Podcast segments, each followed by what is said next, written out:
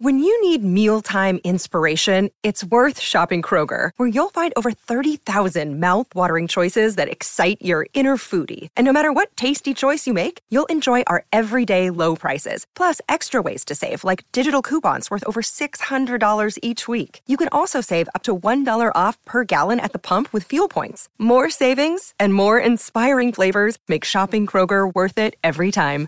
Kroger, fresh for everyone. Fuel restrictions apply one day he uh, said, I want you to come down to this rehearsal space. I want you to play saxophone on one song. It's called Dressing Up. And if you can play da da da on a sax, which I could certainly do, then just come down and play that.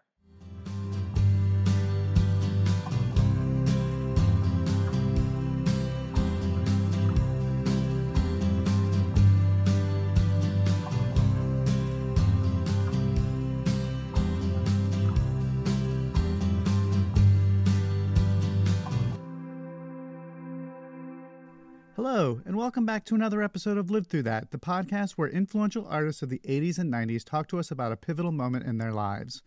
I'm your host, Mike Hipple, and we're continuing a month of stories from artists that are going to be performing at the Cruel World Festival in Pasadena on May 20th. This week's guest is Marty Jourard from the band The Motels. Marty is a native of Gainesville, Florida, and joined his first band when he was 15. By 1976, he moved to where all the action was happening, Los Angeles, and joined the motels shortly thereafter. Today, he tells us about those early days.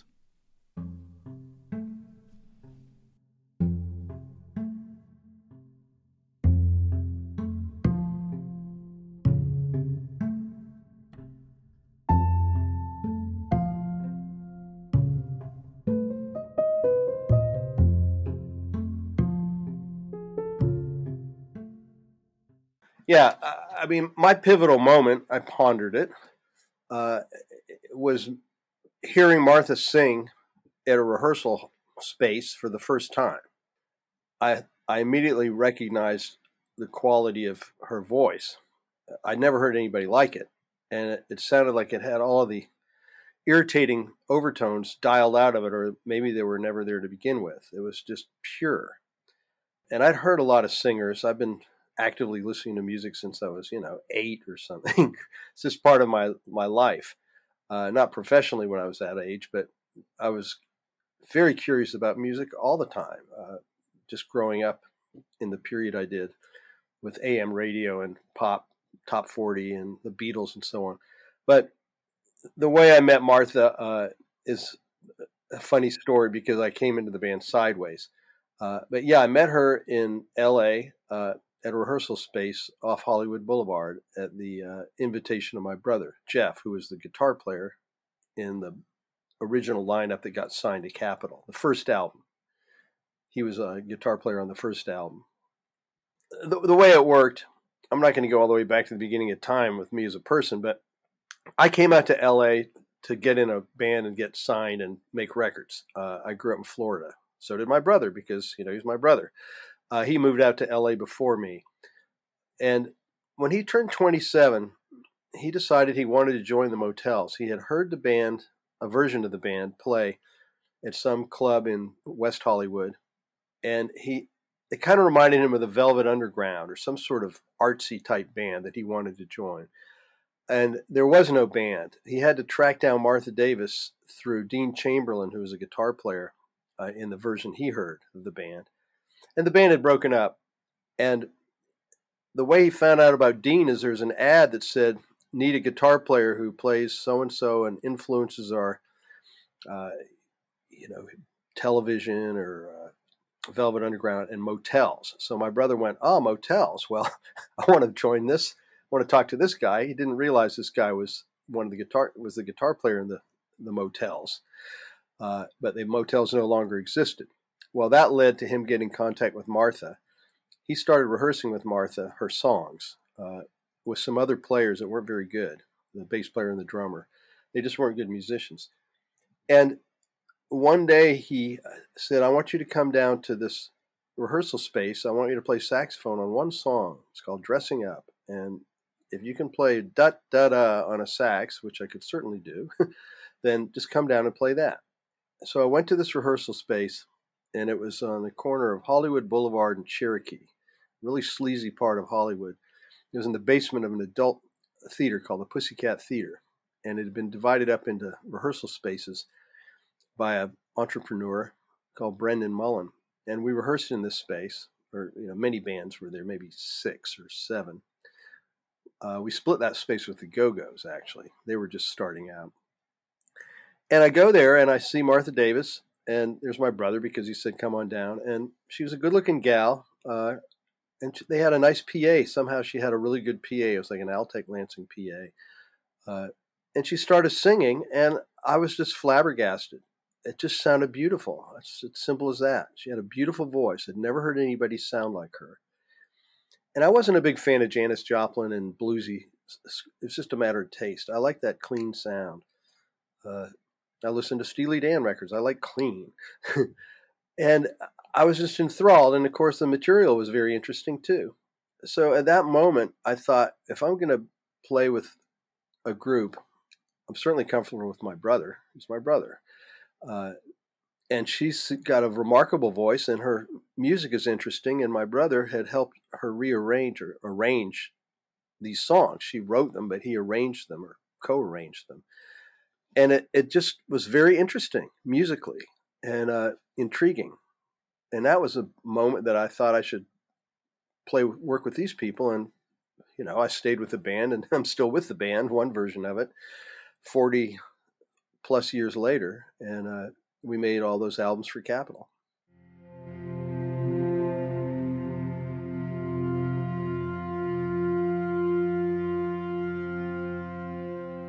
I hate to use that perfect storm phrase because it's about a storm, but it, it really is true. Uh, I guess that synchronicity is another way to put it. It just has to do with the randomness of life. Of like, why did my brother want to play with her, um, and why did I get involved? Or well, it was because of him. And me and him were both working musicians at that time. We didn't play together in a band, and uh, then when I hooked up with Jeff, who hooked up with Martha, and me and Jeff cooperated musically. We were not those brothers you hear about. They're always fighting. Uh, I played keyboard and sax. He played guitar. I had deep respect for his talent, and he had respect for mine, even though I was his younger brother. And so the combination of that cooperation and just flat out musical ability that me and him had, and Martha's tremendous singing and lyrics, her lyrics, alone are interesting. And her uh, chord progressions and the way she played, she had that raw talent, but she didn't have the organizational capacity that my brother did. He was a very organized guy. And when that happened, and we told Martha, or she found out, like, this drummer that you have is not good. It might have been your former boyfriend or whatever, but he's not a good musician. And this bass player is not a good musician. We started auditioning players, and we got a good bass player in Michael Goodroe. And then somewhere along the line, Brian Glascock showed up, who was a, a very good drummer. And once you have a good rhythm section, uh, it, it makes the band a real band. And so the combination of good rhythm section and very good songwriting and singing and lyrics and my brother's ability to arrange music. And he had eclectic taste too. Uh, even though we grew up in the South, we were not bro rock dudes. I mean, we we listened to very interesting music. Dad was a professor. My our mother was a, a amateur musician who had interesting musical taste. So we all brought a little something to the the situation, which happened to be in the right place at the right time when LA bands were getting signed. While the Motels had been around a while at this point and gone through a few different incarnations, it was this quintet Martha Davis with Jeff and Marty Jourard, plus Michael Goodroe on bass and Michael Glascock on drums, that got signed to Capitol Records in 1979. Well, it happened faster than even Jeff thought. And he was sort of the mastermind of the, the business side. We got to get out and play. We got to be slick. We got to, you know, just always play, play, play. And we, we got very uh, good at our set list. Uh, we took it quite seriously. And we played a lot like there was a club called Madame Wong's, which was a uh, Chinese restaurant in Chinatown, and in there they had a, a tiny stage. They must have had a Polynesian kind of tiki bar review of dancers at one point. It had a little thatched uh, fake roof on top of it, and that's where we played a lot. I think we played 34 times there, and the Police played there, and the Knack played there. The Police did a surprise gig. Uh, the Cats, all all these many many bands played there, so you could see and hear the motels uh, eight times in March, for example, of '79. And we played Gazzarri's and Club 88 and uh, the Troubadour and the Whisky opening for bigger bands. Uh, just these these small clubs, but record companies, A and R people were sniffing around these clubs because the Knack had made an album for like sixteen thousand dollars that sold millions and was a number one album on the Billboard charts, and they had a number one single. So it was nine months from when I first rehearsed with Jeff and Martha, our first went down there, which is August 78, and we got signed in May of 79. And it was a very fast process. Uh, a lot of albums, Capitol was interested first, a lot of record labels got interested late in the game. But that was the nature of these labels. They were all very competitive with one another. So just because a, a record label said they were interested in the 11th hour didn't really mean they were that interested. So they didn't want to be left out. but Capitol was there first, and uh, they liked us and signed us. It was uh, shocked me that it was so fast.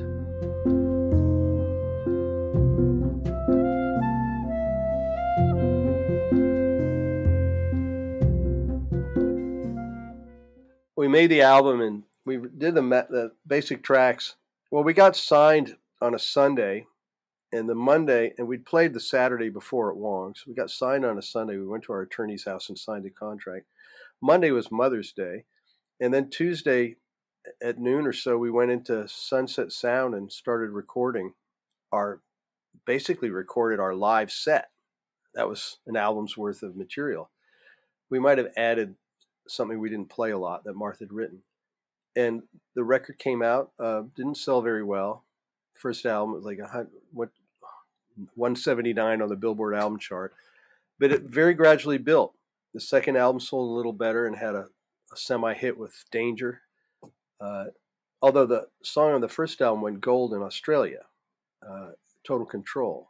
So we had a uh, actually we had an Australian gold album on our first album. Come to think of it and then from there it went on. Sure, uh, the third album had a top ten hit, "Only the Lonely," uh, and I wrote a song called "Take the L" that was on the third album, "All for One."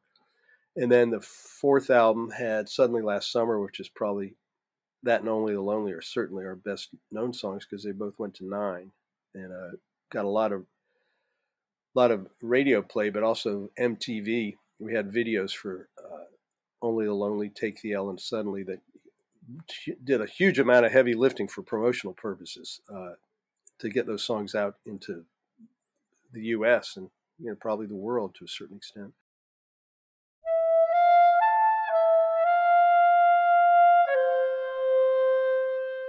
We, we call it Black Friday. Yeah, it's true. It was Friday the thirteenth. It was a you know how some bands break up because somebody dies or like they, they get in huge fights or there's a, a legal shit. Well, none of that happened with the motels. We sort of died of some sort of industry apathy. Like we had peaked, I think, commercially with, uh, well, certainly with All for One and and and Little Robbers. They both had a top ten single. But what happened is it seemed increasingly obvious that Capitol Records was not particularly interested in anybody except Martha Davis, and subtle hints were being dropped that like you don't really need a band. You write the songs, you sing them, you perform them, uh, and this, this was when people were just singers. Like you know, it was, it was Pat Benatar. it wasn't. It was named after Pat Benatar or whoever, Linda Ronstadt, and we were we got to where we were on half salary, I think, because um, actually I was on salary all the whole time I was in the band. It was a very good way to you know keep even if you weren't making records or touring. But it, it turned out the last two weeks that we were recording, we were basically watching Richie Zito, who was a producer, and a guy, Gary Chang, who was an extremely good synthesizer player. He had a Fairlight. And Martha uh, start making tracks while we're the rest of the band was watching. And instead of really cutting it clean, uh, you know, earlier, we had to hang around for two weeks while that went down, and it, it was very uncomfortable all the way around. And yeah, she did. She, as each one of us showed up, and we were essentially watching what these they were doing and not particip- participating yet. Uh, she just said, "Hey, the band's breaking up," and uh, one by one she said that, and it was a, quite a blow because it came out of nowhere. But it, the band had an arc at that time in pop history, and it peaked. And then Martha put out a solo album that did relatively well. I think she did well in Australia better than anywhere. So the band basically dissolved. It was 1980, uh, 1986. Maybe it was 87.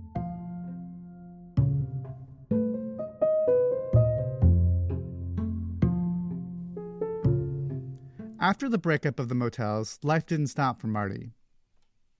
I had met this woman uh, when we were opening for Supertramp, uh, and this was one of our last tours, and uh, I ended up marrying her. Uh, the band broke up, and I just, you know, I had to get. You got to understand, or it helps to understand that it's not a normal job being in a band. It, it's your identity, or, or in many cases, it's really your whole thing. So when it's over, you're not quite sure. I didn't have a plan B, but um, I basically got married. Uh, I put together. Oh, I was recording some people in LA after that. Oh, I put together a band called Locomotive and it was just all the R&B saxophone songs because I'm a sax player that I ever wanted to play. Junior Walker, King Curtis, and then 50s R&B, the Clovers, the Robins, the Coasters. And my brother was a guitarist, Jeff. So he was a guitarist. I was a singer and sax player, and we played. We we played, you know, uh, oh geez, uh, all, a jazz club, whatever it's called, down by uh, the ocean, and we we played Malibu Inn, and we just had a lot of fun. I think we had 50 songs, and I put out an album. I put it out myself, which didn't do anything, but it was fun. And then I moved up to L.A. I'm sorry, moved from L.A. up to Seattle, and I've been up here ever since. Uh, we played up here a lot over the years in the motels, and I thought it was a beautiful place to live, and it is. Uh, and then I did stuff up here. I recorded, had a recording studio, uh, and then I gradually, 23 years later, four, Martha had moved up from Northern California to Portland area, Portland, Oregon, so it was easy to visit her. And she said, I want you to, hi. I said, hi. Remember me?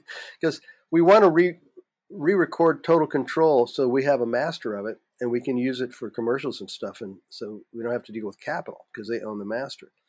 So, of course, I could play the original sax solo because it was me to begin with. And we made it sound exactly like the original. And I just very gradually started working with Martha again. I'd visit her and do some recording. Then she said, "We want you to play uh, this show. It's the Hollywood Bowl opening for the Go Go's, and we'd like you to be in that version of the band." I went, "Of course." so I did that, and then we played at LA County Fair where I uh, the Bangles were headlining, and we opened for them. And I was sort of pulled in on special occasions because Martha already had a working band, and this was you know 11 years ago. Uh, and then eventually she said, Well, you're playing all the parts that we can't do. You're playing all the synth parts because you were first, you were on the originals and you're playing the sax. So just be in the band. And um, I have ever since then. It was ever since 2011. The scene in the late 70s in Los Angeles is notorious for its punk rock community. I had to ask Marty about that time and his impressions. The community that I could recognize as maybe being a community were the bands that rehearsed at the Masque. Now the Masque was a shithole. I mean, it was a terrible. You know, it was just in the worst part of Hollywood, in a basement, and it, it, was all these little places were divided up. But you had you had these punk bands there. We were not a punk band. We were a you know, pop new wave band. But the community was all these other people that were there. We were all pretty nice to each other. We were all scuffling in the same place. The Go Go's were not signed.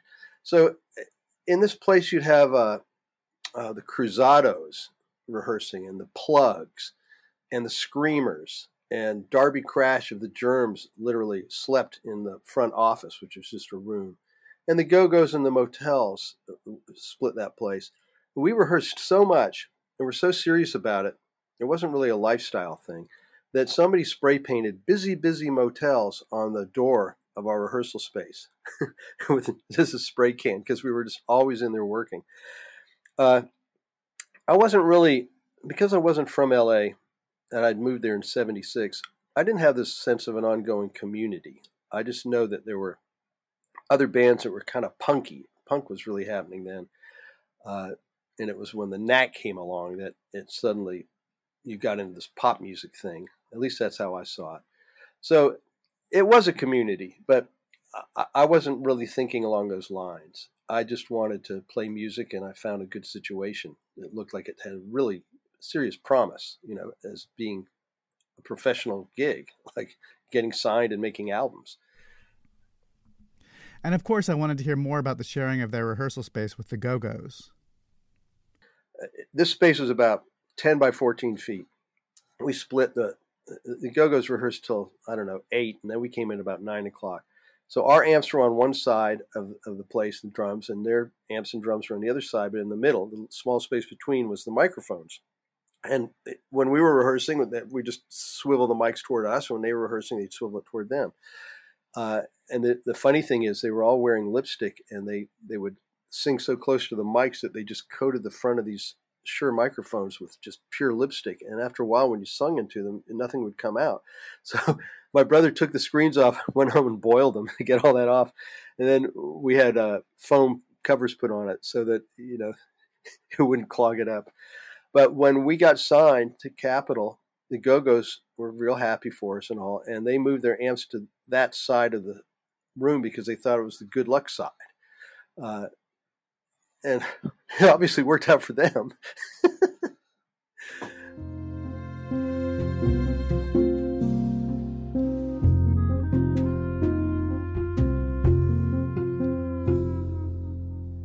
Thank you to Marty for taking the time to share your story. Marty still plays and tours with the Motels, is the author of several books, and now lives in the Great Pacific Northwest. And in a few weeks, we'll have an episode featuring Martha Davis herself. I also want to thank the band Jupe Jupe for creating our brand new theme song. You can find out more about their music at jupejupemusic.com. And a friendly reminder that you can also buy my book on 80s musicians and where they are today, 80s Redux, and its sequel on 90s artists, Lived Through That, wherever you buy your books. And if you like this show, please subscribe so that you'll know when the latest episode comes out. You can also follow me on Twitter and Facebook at Mike Hipple Photo, all one word. Thanks for listening. We'll have more stories next week.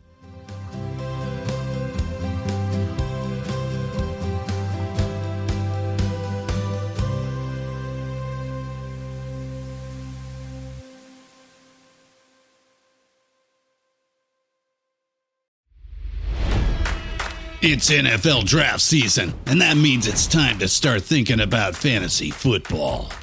FantasyPoints.com features industry leading experts and prognosticators using proprietary hand charted data to help you score more fantasy points. FantasyPoints.com is the place to go for whatever kind of fantasy football you play. Whether you play fantasy football, daily fantasy sports, or do a little bit of everything, Fantasy Points has the meticulously researched content to guide you to victory.